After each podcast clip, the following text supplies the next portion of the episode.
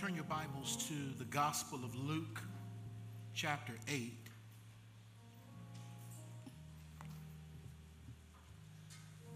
And as you're turning there,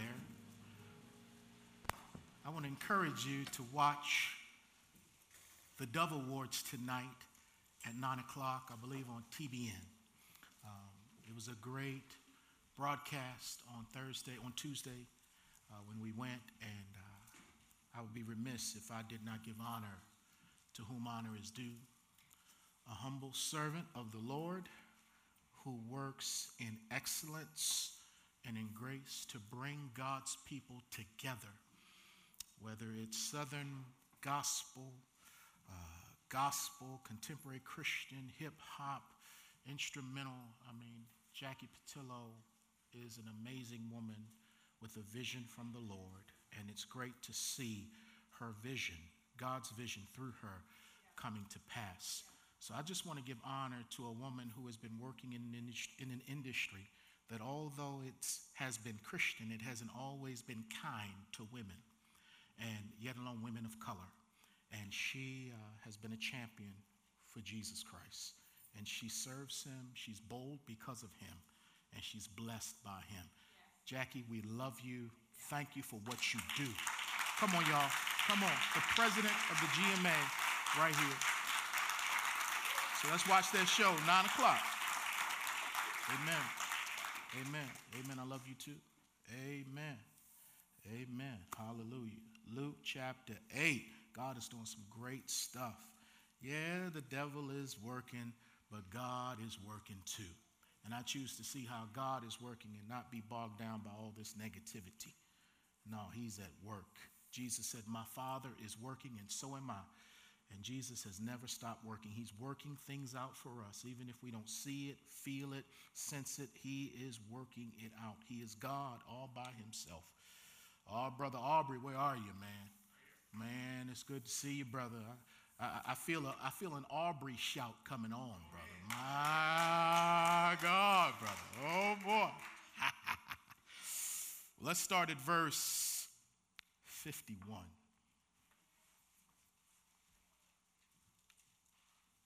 when he came into the house. He permitted no one to go in except Peter, James, and John, and the father and mother of the girl. Verse 52. Now all wept and mourned for her, but he said, Do not weep. She is not dead, but sleeping. And they ridiculed him, knowing that she was dead.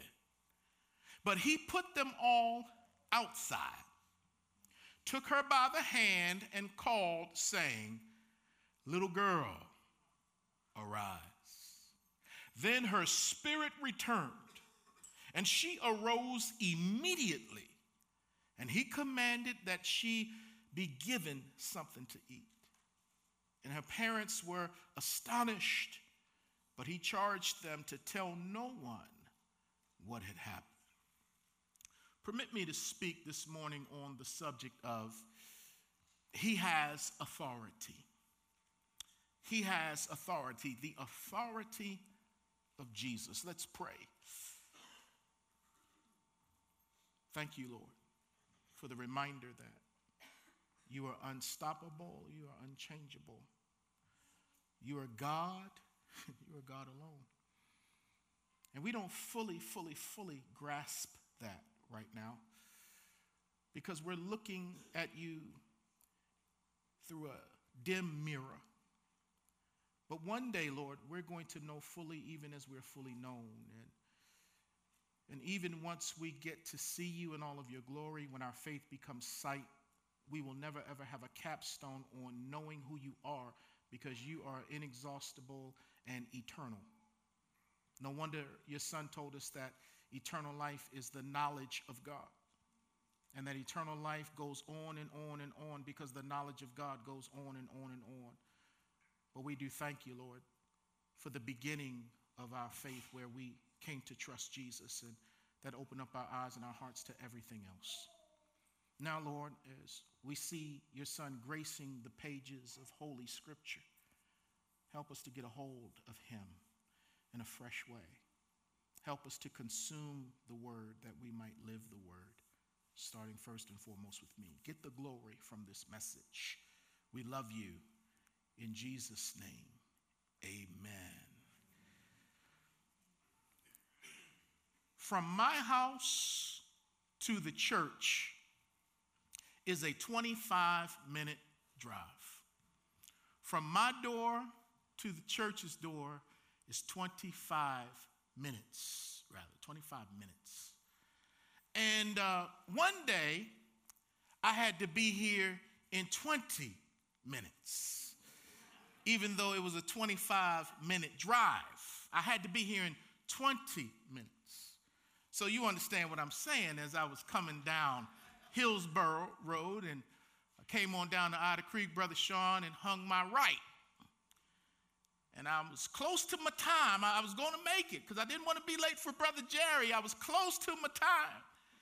And there were some people working on the road. Uh, they were cutting trees down on Otter Creek. And, uh, and so when I saw them, I had to stop.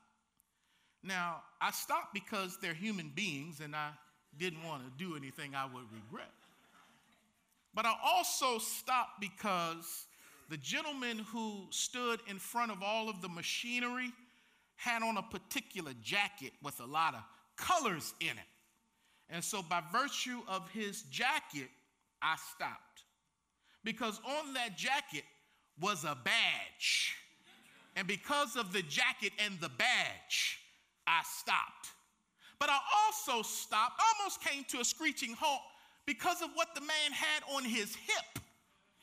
He had a pistol on his hip. So I stopped because that man had authority. Now, as I was driving my car, my car weighs 5,300 pounds. It has a Hemi engine in it. It's powerful. But when I saw that man who was probably 150 pounds, my raw ability and power that's harnessed up under the hood of that 300C Hemi had to stop because that man had authority. Oh, please go with me today. Y'all gonna have a good time if you go with me. He had authority. My car outweighed him, but he had authority. I had somewhere to go, but he had authority. And when we talk about Jesus Christ, we're not only talking about power because Christ has that. Now, there are many words for power in the Bible, and one of them is dunamis. And that's where we get the word dynamite from, or raw ability. God has raw ability. He has power that was not given to him because he always has been God and he always has had all power. So he has raw ability. As a matter of fact, it's in him that we live and that we move and that we have our being. He has power. The Bible says that God spoke the world into existence. He said, Let there be, and there was. And he is the one who holds the earth on its axis, allowing the earth to rotate and never to fall off. God has power but he also has authority. And those two words in the Greek language are different. There's dunamis for power, and then there's another word for authority called exousia. Exousia. So when you read this word, it's a little different from raw ability. Exousia means that you have the legal right to represent yourself and to be who you are. Exousia is just like what that guy on the street had. He had a legal right, he had legal authority. Because had I tried to run over that dude, uh, yes, he had a pistol on his side, but he had somebody backing him called the city of Nashville. He, he had authority behind him. So when we're talking about authority or exousia, it is legal authority that Jesus has to be God. This is unlimited, unmatched, unparalleled authority. And so when Jesus was teaching in a house one day and uh, some guys came and they had their friend with them who was paralyzed. The Bible says they tried to go in through the door, but it was so packed that they had to go up to the roof and break through the tiles and lower their friend down to Christ. And Jesus looks at their faith And he says to the man on the pallet who is paralyzed, he said, Man, your sins are forgiven. Your sins, that's good news. Your, your sins, are, they'll never be brought against you again in the courts of heaven. Your sins are forgiven. But Jesus knew his crowd, but he also knows the hearts of men. And he knew that they began to think and say to themselves, Who is this man? How dare he think that he has authority to forgive somebody of their sins? And Jesus, knowing their thoughts, said, uh, Can I have y'all's attention, please? Uh, which is easier for me to say? Your sins be forgiven, or get up and walk? He said, uh, But just so that you know that the Son of Man has exousia, authority on the earth to forgive sins, homeboy, get up and walk. And homeboy sprang right on up. And so Jesus is making a declaration of his authority to forgive sin, but also his power to heal a paralytic. He has all exousia. And wherever Jesus went, he was always aware of his authority. When Jesus preached, he preached with authority. He didn't talk like the other scribes and who, who would quote other people. They would say, Well, Rabbi, Ben so and so says, and Rabbi so and so says, Well, Jesus said, Look, thus saith the Lord. And Jesus would say, But I say to you. And so Jesus spoke with a kind of authority that the people had never heard, so much so where they said, Never a man ever spoke like this.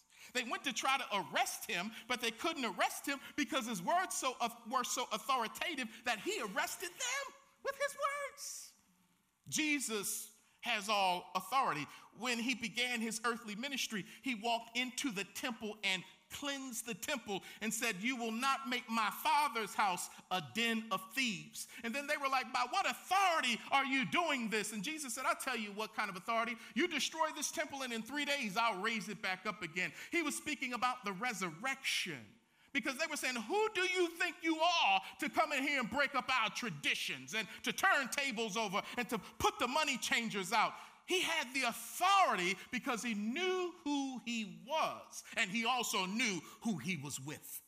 You see, authority comes from that knowledge of identity and intimacy of knowing who you are and knowing who you are with. Jesus knew who he was as the Son of God, and he also knew who he was with, and that was his Father, and that was his Father's house. So he walked in there and he took authority over that house because it was his legally. But then he also did it again right after he came into Jerusalem before he was to be crucified during the triumphal entry. He went in and cleansed the temple one more time and the people were tripping. And they would say to him, um, By what authority are you doing these things? Jesus said, Okay, I'll tell you by what authority I'm doing it, but first you answer me a question. John's baptism, was it from man or was it from God? Well, they huddled up and tried to get their little answer together and said, Well, if we say it's from man, then the people will get mad at us because they think John is a prophet. If we say that John's baptism was from God, then he'll say, Then why didn't we believe John? So they said, uh, Okay, Jesus, we're ready to answer now.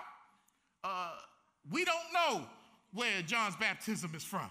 And then Jesus is like, And neither will I tell you by what authority I'm doing what I'm doing. He didn't let people punk him, if I can say that right. You know what I'm saying? Oh, this is my Savior, man. He took authority over sickness, he took authority over demons. Demons begging him, oh, please don't, please don't send us over here. Please send us to the pigs. Oink, oink, send us over there. Jesus like, go. And then they go. He took authority over storms. They out there in the middle of the Sea of Galilee. They're getting seasick. They're thinking they're about to die. Jesus is asleep. they wake him up, Master, don't you care? We're about to perish. Jesus gets up, wipes some sleep out of his eyes, you know. It says, Peace, be still. And immediately, everything just calms down. And then them brothers was in the boat, Chauncey, saying, What manner of man is this? We were afraid of the storm, but we really afraid of him. That's power. That's authority, and that's Jesus. Oh, when he was coming into town for the triumphal entry. According to the book of Zechariah, he had to ride on a donkey, which symbolized his humble kingship coming into Jerusalem. So he said to the guys, uh, Go into town. There's going to be a man, he's going to have a donkey and a colt. Go and get them and tell him that the Lord needs them. And so they go in and they follow what Jesus says. And because this man knew whose stuff that was, that that technically wasn't his stuff, it was Jesus' stuff, he freely gave his donkey and colt to the disciples so that Christ could ride on them coming into Jerusalem. He took authority over that man's stuff because technically it was his stuff. So when he asks you or even com- compels you or commands you to give something, don't try to hold on to it because it ain't yours. It's his. And that man acknowledged his lordship and gave it to him. He said, uh, Look, we need somewhere to have the uh, Last Supper. Go in and say to this guy, We need your house. And so they go in, and the guy gives them a house. And not only gives them, he gives them a furnished upper room because the Lord needed that. When they arrested Christ in the Garden of Gethsemane, you would think he lost authority when they came to arrest him, but no, he didn't. They came with Judas, and Judas kisses Christ, and they've got their torches and their lanterns, and they're looking for the Christ. And John's gospel says that when Jesus says, I am he, the Bible says they fell down. Now, some say they fell back in battle position. No, I believe when he said, I am he, they fell back because of the awesomeness of the I am. They were on holy ground even though they were coming to arrest Christ. He took authority over the arrest. So much so that when his homeboy Peter, who rode shotgun with him, got a little hot headed and cut off Malchus's ear, Jesus like, now, now Peter, put, put your blade up, bro. We, this is not how we going to do this. Uh, and then he reaches out and he heals Malchus's ear. The one who came to arrest him, Christ is ministering to him and heals his ear. That's authority. And then he goes ahead and allows himself to be shackled and he allows himself to be punched and arrested. And he goes and then he stands before Pilate. Pilate, the Roman governor, who can do anything that he wants to do. He's second only to Caesar. This man has power and he has the nerve to say to Christ, Don't you know that I have authority to either let you live or let you die? Well, Jesus, who, whose authority never ceases, never stops, he had authority in that moment. And he said to Pilate, You would have no authority if it weren't given to you from above. So he was still in control of the moment, even when Pilate thought that he had control. And then, of course, we know that when he went to the cross, no man takes his life, but no, he laid his life down. That's authority. And then he went on to say, and if I have authority to lay it down, I have authority to take it back up again. And he did that on the third day, early Sunday morning. I'm just saying that he has all authority. There's never been a time where Christ has not had authority. The moment Jesus walked into Jairus' house, he took authority. When he walked in there, he, he took control. He took over when he walked into this man's house. I don't know whose name was on the deed. Must have been Jairus' name on the deed. But when Jesus walked up in that house, that house became the Lord's house. And he started commanding everything and everybody. And the proof of his lordship was that everything and everyone he commanded, they obeyed. The proof of his lordship when he walked into this house was that everything and everyone obeyed him. Let, us let, run through a couple of those things real quick. The first thing is Jesus took authority over the mourners. The mourners. It says in verse 52 Now all wept and mourned for her, but he said, Do not weep. Speaking to the mourners, she is not dead, but sleeping. So we've talked about this for a couple of weeks about the mourners, that that was part of their custom and tradition in the uh, early Bible days where the mourners would come and they were paid to mourn and to show their love for the people and the sorrow for the people who had just lost someone, especially someone who has wealth like Jairus. Um, and so there could be many mourners there, but also there were people playing flutes. According to Matthew chapter 9, there was a noisy crowd there. And Jesus comes in and he tells mourners to stop doing what they're paid to do, and that is to mourn. And when he tells them to stop mourning, this is in the negative present imperative. And that means stop now. They in there, oh, oh. And when they would mourn, they would recite the name of the dead person over and over and over and over again. So if the little girl's name was Cynthia, oh, Cynthia, oh, Cynthia, then the dude in the corner on the flute, oh, Cynthia, oh, Cynthia. They don't even know Cynthia. Oh, Cynthia, oh, Cynthia. Then Jesus walks up in there, and the Bible says it was a noisy crowd. It's chaos. And he says, Shut up. Just like he told the wind and the waves, be still, be quiet. Literally in the Greek, put a muzzle on it. So he tells the mourners, Oh, Cynthia, shut up. he took authority in that moment. But not only did he tell them to stop weeping, then they ridiculed him. Remember, they put him down, which really gets into, listen to this strong tower, the insincerity of these people. Because they went from mourning to scorning just like that. He messing up their money. He messing up their performance. And so they went from, oh, Cynthia, to who do you think you are? They had attitude. But that's why he had to do, and I love this next verse here. I highlighted it in blue in my Bible. It says, But he put them all outside. you gotta love that. He put these people outside. Jesus, the Lamb of God, so mild and meek and gentle and lowly, was also the lion from the tribe of Judah. Don't get it twisted now. Y'all need to go. Why do they need to go? Because they don't believe in him. And, and, and Jesus, it said of him in the other parts of the gospel that when he went to his hometown, when they ridiculed him, he didn't do many miracles there because of their unbelief. And Jesus is like, now, we don't need this unbelief up in this atmosphere right now.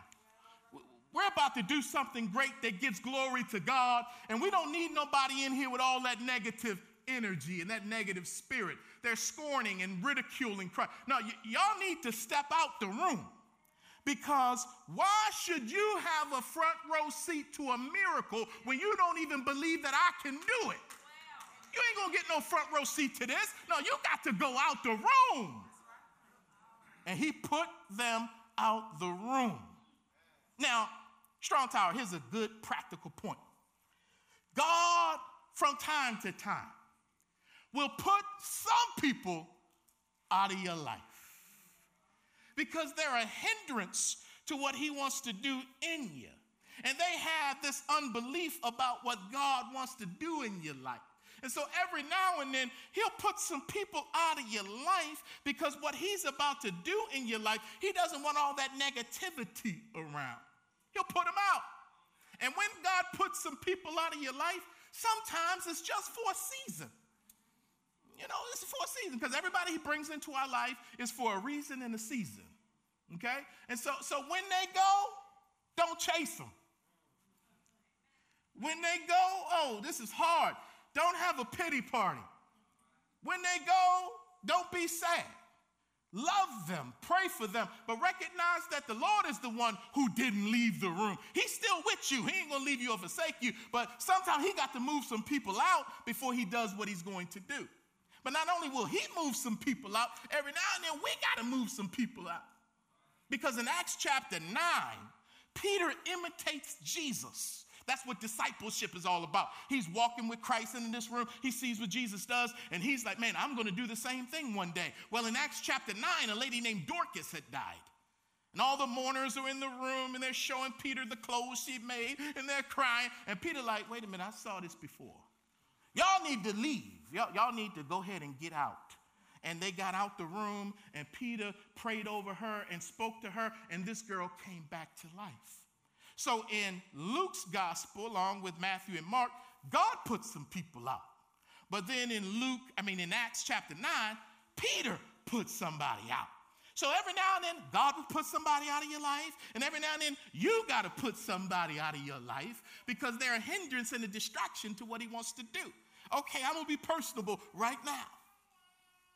Back in college, there was this girl I was messing with.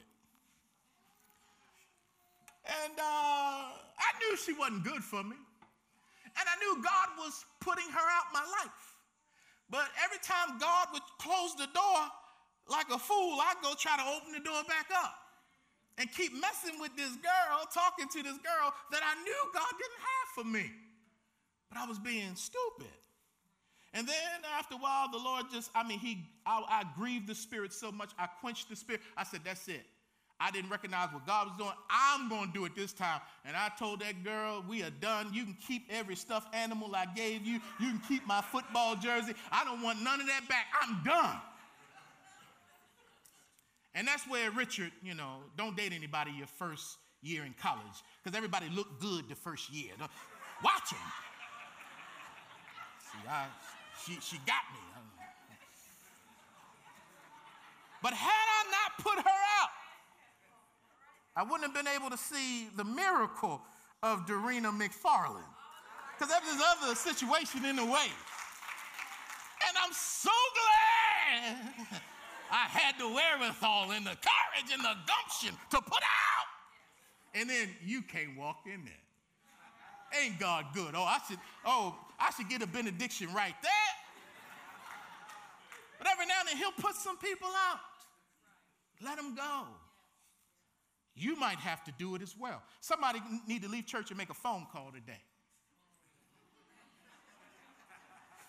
You know who you are. Number two, Jesus took authority over the law. What you mean, Pastor? Well, the Bible says he took her by the hand. And according to the Levitical law, Numbers chapter 19, verses 10 through 14, you were not to come in contact with the corpse. And if you did touch the corpse, you were now ceremonially unclean for seven days. And you would have to go through certain ritual baths in the mikvah. And that was the Jewish place where they would bathe for ceremonial washings and cleansings. So you'd have to go on the third day if you touch the body. You'd have to go on the third day and get cleansed. Then you have to come on the seventh day and get back in the water again and get cleansed. So when Jesus came, he touched this body, just like he did in Luke chapter 7 when the widow of Nain's son had died. Jesus sees the funeral procession and he touches the coffin. They're like, you ain't supposed to do that. We don't do that here. Now you're unclean. No, he's not unclean because he raised both people from the dead after he touched them. Had he not raised them from the dead, he would be ceremonially unclean. But because they got up, because he told them to get up, he wasn't ceremonially unclean. He showed his authority. Jesus said in Matthew 5 17, I did not come to destroy the law, but to fulfill it. Thank you, Jesus. The purpose of the law is to drive me to Jesus. The purpose of the law is to show me that I'm broken and I'm sinful and I need a Savior. But Jesus kept the law perfectly for me. And because of Him, I am freed by the grace of God. He took authority over death. Hell yeah, when He walked in that house, He just took authority. He's the king. This is his dominion. This is the kingdom of God coming to the people of God. He took authority over death when he called her and he said, Little girl, arise. Now, there's no exclamation point on that, which means he didn't have to yell. He just spoke. And according to Mark's gospel, he used his childhood Aramaic language, talitha cumi. Little girl, I say to you, get up, get up and she got up because when Jesus called her, physical death had to let her go. Had to let her because death submits to Jesus. He is the Lord. He has all authority. I'm so glad to be with him. He has all authority. Death could not keep his hold on that little girl. It had to let her go. But here's the question for you theologians the Bible says her spirit returned. So when she died earlier that day before Christ got there, and before her spirit returned, where did her spirit go in those moments? Okay, I don't know the answer specifically, so I, am going to keep on moving. But I do have a sanctified guess. When Jesus was on the cross, next to him was a thief who went from scorning Christ to trusting Christ.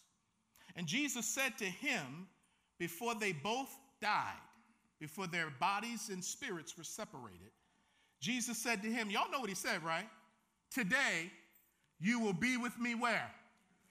In paradise. So, paradise, some theologians believe, is Abraham's bosom from Luke chapter 16.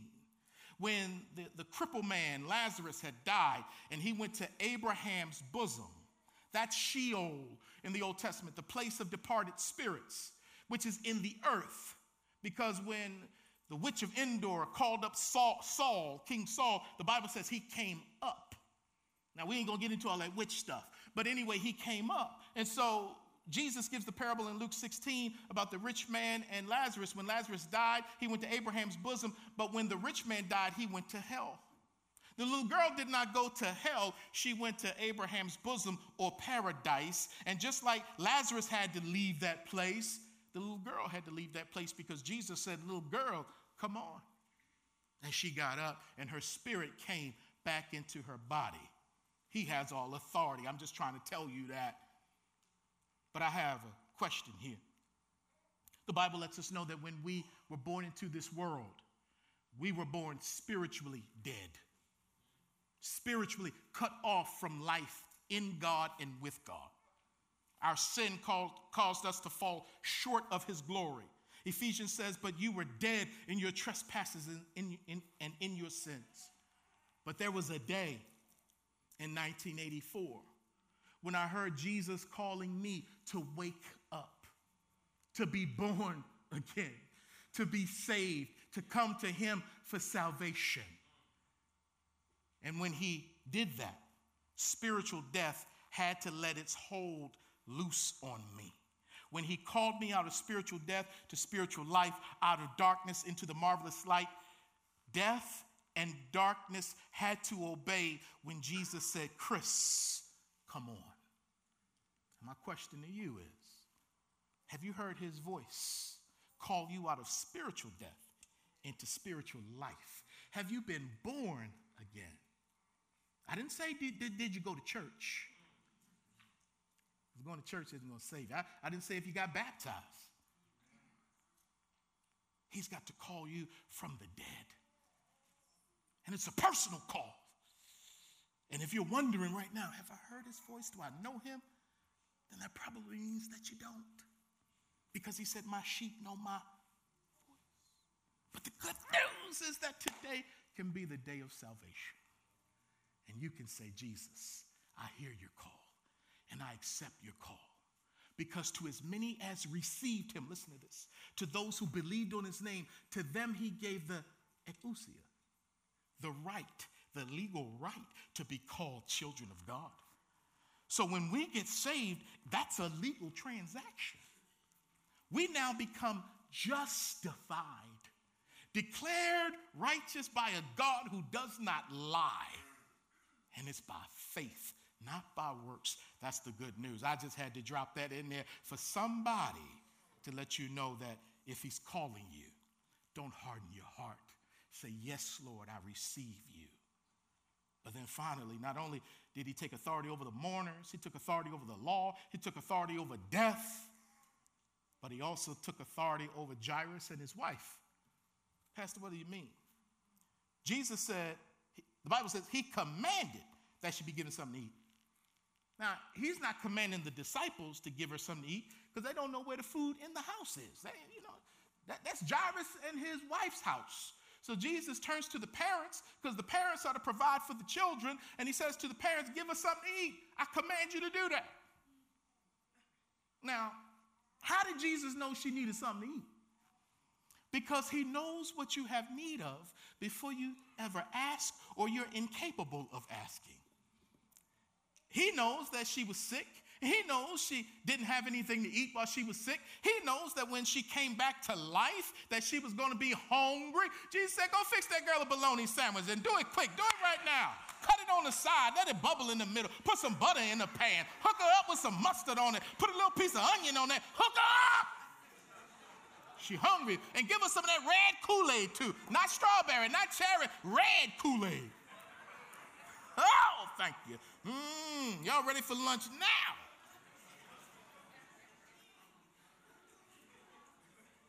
He knows what you have need of.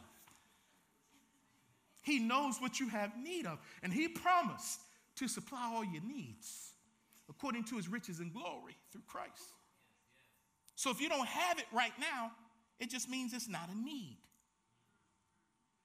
But he gives us food, clothing, raiment. We seek first the kingdom of God. He's like, I'll take care of what you need. He knows what we have need of, he knows what this church needs. But then he goes on and he tells the parents now, verse 56, he charged them, don't tell anybody what just happened. Why would he do that kind of stuff? He would heal people, say, don't say nothing. And the people go out and tell everybody, hey, everybody, let me tell you what he did for me. He tell us, now go tell the world that I'm the Messiah.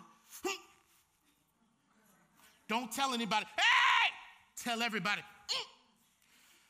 We need some help, don't we? But he told them not to say anything because, yes, he healed people and he would have these, what we would call today healing crusades. He did one at Peter's mother's house where he healed the mother in law, and all these other people came to the house. But he left that particular healing crusade and he said, I got to go to the other cities and preach, for I have come to preach the gospel. Healing is good and it has its place, and we trust God for healing. But that's not the primary reason that God came because every person he raised from the dead died again. Every person that he healed of leprosy and every person that, whose eyes he opened up, yeah, that was great. But if their soul wasn't saved, like the paralytic whose sins were forgiven, what good is a physical miracle if there hasn't been a spiritual change in your life? He came to save people from their sin. And he knew people, just like when he fed the 5,000. They looked for him the next morning and said, Where's breakfast? He's like, No, I'm not going to be your king. He knew people. He was like, Man, the word get out on this. I'm not going to be able to get around the way I need to get around. They're going to impede the progress of getting the gospel out. So don't tell anybody. But watch this though.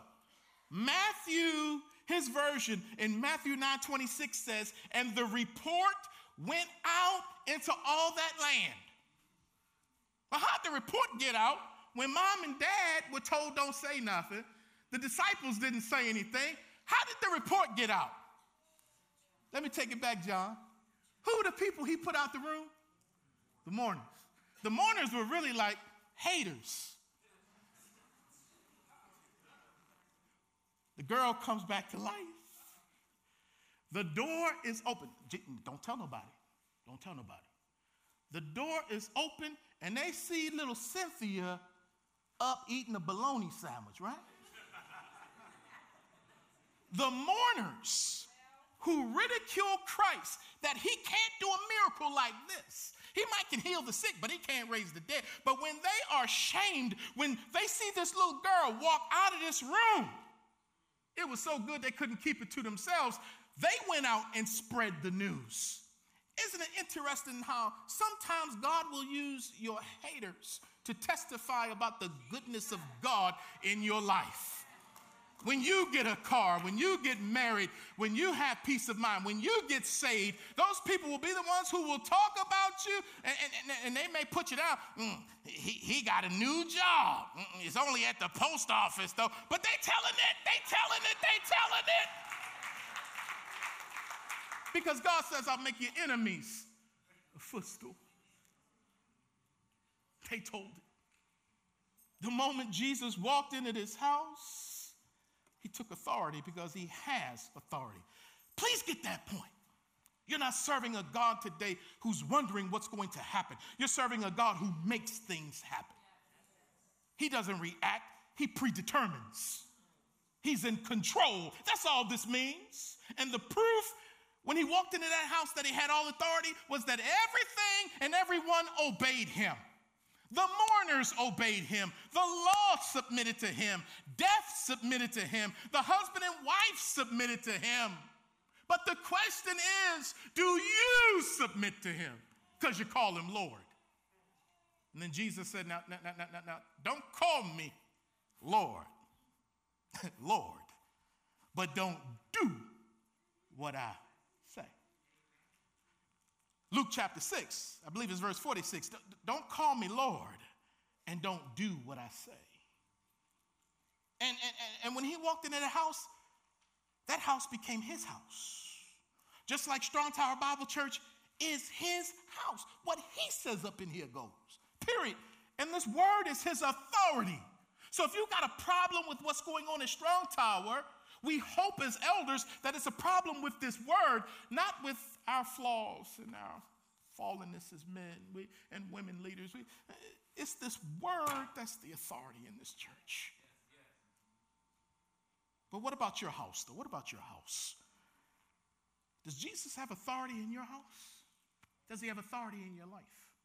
And what I mean by that is, Joshua said in Joshua 24 15, he says, uh, Y'all can serve them gods on the other side of the river if you want to. But as for me, help me out, y'all, and my house, we're going to serve the Lord.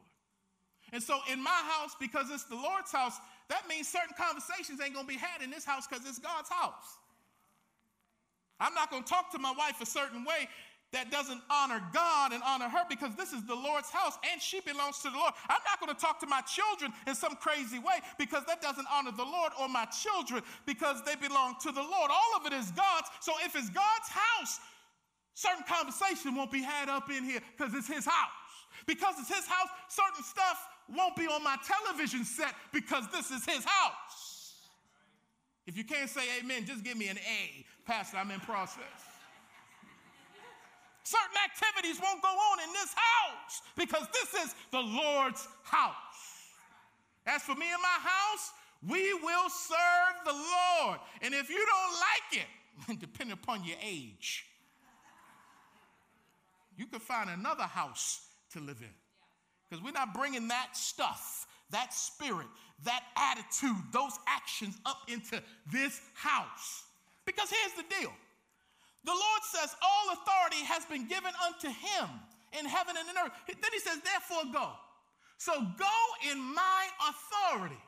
Now, you are not the one who possesses or creates the authority. You have the authority because he gives you the authority to make disciples, even in your own house. So when you walk in your house, walk in under the authority of Jesus Christ and say, As for me and my house, no devils win here. So you sit down with your children, you sit down with your spouse, you sit down with your uncle, your aunts, whoever's living in your house, and say, We're going to make some changes in this house because this is the Lord's house. And I want the Lord's blessing in this house. Too much confusion has been in this house. Too much cursing has been in this house. Too much lasciviousness has been in this house. And just like Jesus, they might ridicule you and think you crazy. But that's all right. As for me and my house, he has authority. We have to recognize it. And like I said earlier to you, if you are not a Christian, if you are not saved, if you're not born again, if you're not a disciple of Jesus, you need to become one today. Because watch this, watch this. And I'm going to give an invitation. You may not want to accept his authority now while you're living. But I got to tell you, Mr., Mrs., child, you will acknowledge his authority. If you don't accept his authority now, you will acknowledge his authority. See, if you accept his authority now, with it comes spiritual life, heaven, the glories of God, all of that good stuff. But if you reject Jesus Christ and his authority now, you will acknowledge his authority when you die and go to hell.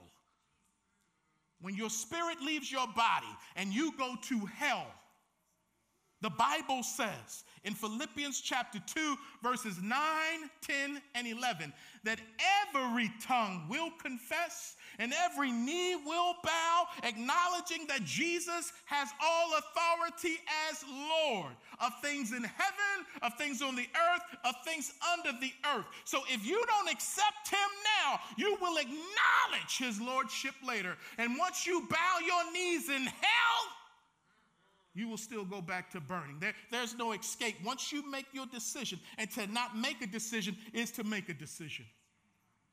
So, would everybody please stand today? No need to belabor this as Mona comes. I, I, I just want to make sure from time to time. I, I know that we equip the saints to do ministry here. I know that church is about making disciples, but every now and then somebody may come in who doesn't know the Lord. And we love you, but above all, God loves you. And now's the time. Now's the time. Let's pray. Father God, thank you for the authority of Jesus. Thank you for his authority to defeat death. Thank you for how the book of Acts says that it was impossible for death to keep its hold on Christ. He came smashing out of that grave with all authority in his hand, and he took the keys of hell, death, and the grave. That is our Jesus. Thank you, Lord, that your son was not weak. Thank you, Lord, that your son did not get defeated. Thank you, Lord, that everywhere he went, he went in your authority. He was never out of control when things were out of control. He was always in control. He is the Son of the living God, and we worship him. We acknowledge him, and we say, Thank you that we know his name. And if there's someone here, let go of your pride. If you don't know him, let go of your pride and say, Thank you, Jesus, for loving me. Thank you, Jesus, for speaking my name. Thank you, Jesus, that you're calling me out of darkness to have a relationship with you and you want to live your life through me. Oh, Jesus, I accept you today. Oh, Jesus, if that's your prayer, pray it. I believe in you today. I'm sorry for my sins. Please forgive me of all of them. And come into my life and take over. With everyone praying, there are folks praying for you right now. They're praying for you because they know what this is like. They've been there. This moment, everything hinges on this moment if you pray this prayer to trust Jesus, to ask Jesus to be your Savior, would you lift your hand right now so I can see it? If that's you, lift, lift your hand right now so I can see. Lift your hand right now. Lord, we thank you for this opportunity to share the good news. But Lord, we know that you primarily call us to share this message outside of these doors. And I thank you that it's just not the preacher's responsibility to go and make disciples of all nations. It's all of your disciples' responsibility to go and make disciples. Lord, when people are talking about politics and they're afraid of what's going to happen, may we walk in understanding the authority that you have and that you've even given unto us to speak words of life and grace and peace and truth, but above all, to speak the gospel. You've anointed us for that. Use this church in ways we could never imagine. Bless us to be a blessing. Pour out your spirit in great measure. Fill us up, Lord Thank you for what you're doing in this place. Thank you for your authority. And right now we say, Lord, that we don't make you Lord. You are Lord. And we acknowledge your Lordship. You're worthy of our best worship. You're worthy of our best attitudes, our best actions, our best offering. You're worthy of our best because you're the King. So glad to be one of your children. We love you today. In Jesus' name. And all of God's people said, Amen. Who got a hand praise for King Jesus? Who got a hand praise? Come on! Oh! He's worthy. Elder Aubrey said something today in prayer. Come on up, Mona. And he talked about us never taking the glory of God. And I thought about that, Aubrey, when you prayed that, that he allows us to walk in his authority, but never in his glory. Walk in the authority of Jesus. Know who you are and know who's with you. Walk like you're his son and daughter. Amen.